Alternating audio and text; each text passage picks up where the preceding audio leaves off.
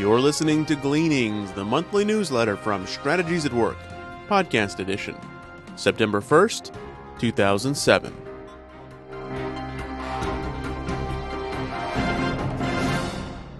Upcoming events. The next Executive Forum will be Friday, September 21st. The Executive Forum is a time of refreshment. In addition to great food and wonderful fellowship, Dr. Chester will share an inspiring story of how ordinary people made an extraordinary difference in the workplace because of their walk with God. Register to attend today at strategieswork.com. The next Business Transformation Series seminar will focus on key elements of executional excellence. World class organizations work hard to find the right value proposition and the right resources. Such organizations develop the right systems and customer service. So, how do these organizations do it? How do they learn how to execute with excellence? Attend Executional Excellence Part 2 and find out.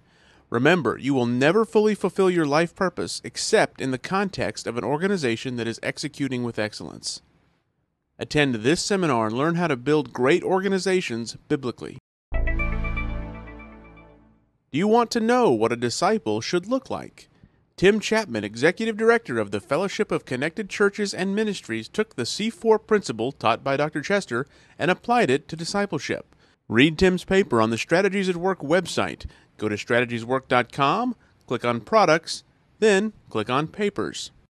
The product of the month is the SLA alumni event, Capability. This year's Strategic Life alumni event was an energizing experience for the attendees. The topic was capability, with specific focus on leadership styles, spiritual gifts, and human intelligences.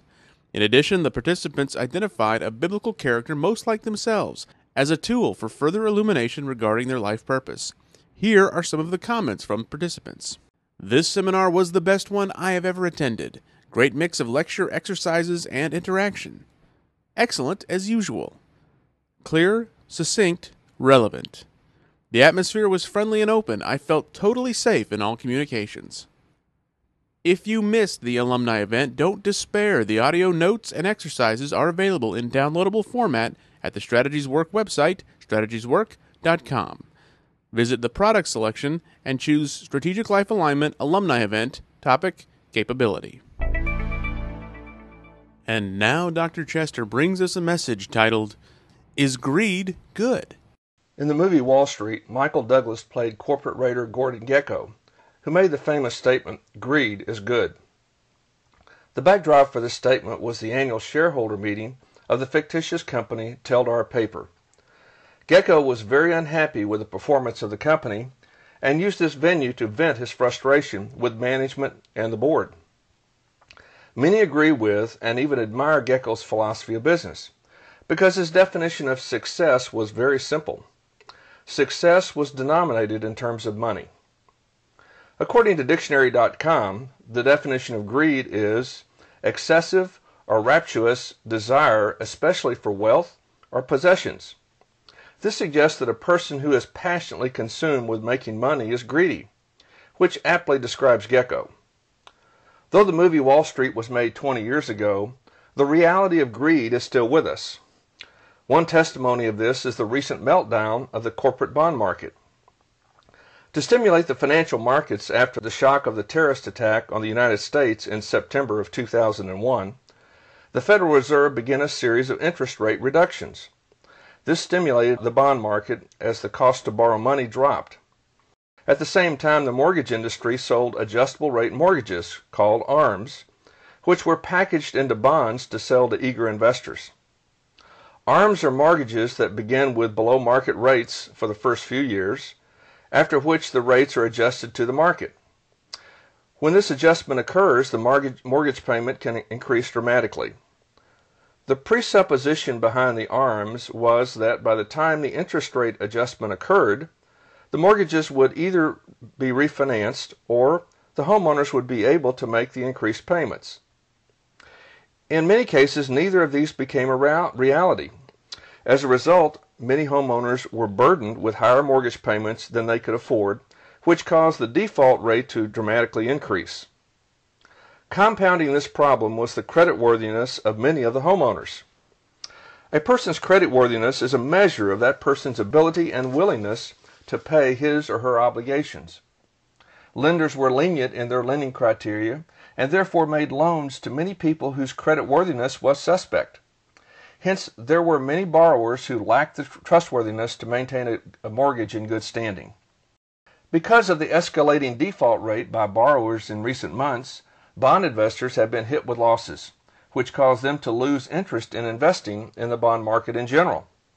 Since the bond market provides credit for companies as well as a secondary market for mortgages, the cost of corporate borrowing increased.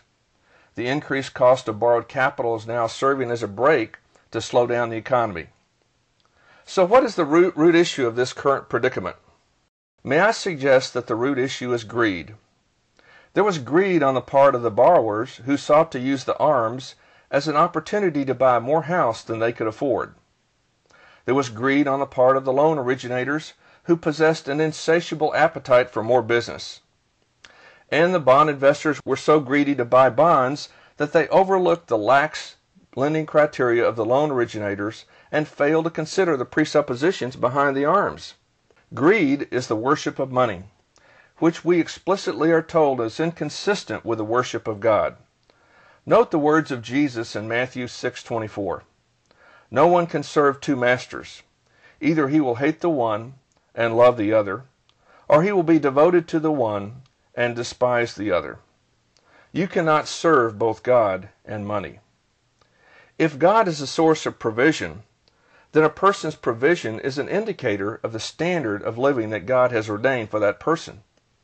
When a person stretches financially to buy a home that he or she cannot afford, that person is denying God as his or her provider and is bending the knee to the worship of money. The worship of money is idolatry, which will be judged. Note what the psalmist said in Psalm 97, verse 7. All who worship images are put to shame. One version of an image is a house that you cannot afford. If God has not called you to live in the home that you are in as evidenced by his provision and leading hand, then to try to make it happen by using financial gimmicks, such as arms, is idolatry, the worship of money. The judgment of God for the worship of money is clear. Many of those greedy for homes beyond their means will lose their homes.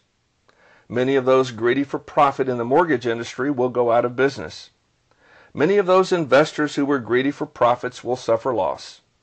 And the bond market as a whole will suffer a loss of credibility, making the cost of borrowing more expensive, which will slow the economy and cause many people to lose their jobs. Greed extracts a high price. So in the end, Gordon Gekko's philosophy that greed is good is shown to be an error. Greed is a cruel taskmaster. It may look like the way to riches, but in the end it is the way to judgment.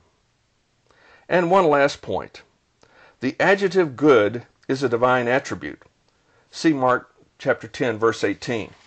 We humans use the term good rather loosely to describe virtually anything that we like. If we like our lunch, we say it is good. If we like a book, we say it is good. If we like the weather, we say it is good. But the true meaning of good is that which is aligned with the nature of God. So the most important reason why greed is not good is that it is not aligned with the nature of God.